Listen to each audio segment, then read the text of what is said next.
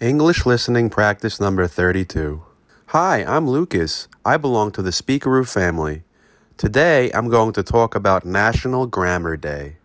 National Grammar Day is observed across the United States each year on March 4th. The observance encourages the use of correct grammar in both verbal and written language. To observe the National Grammar Day, you may read a new book, a newspaper, or learn a new word.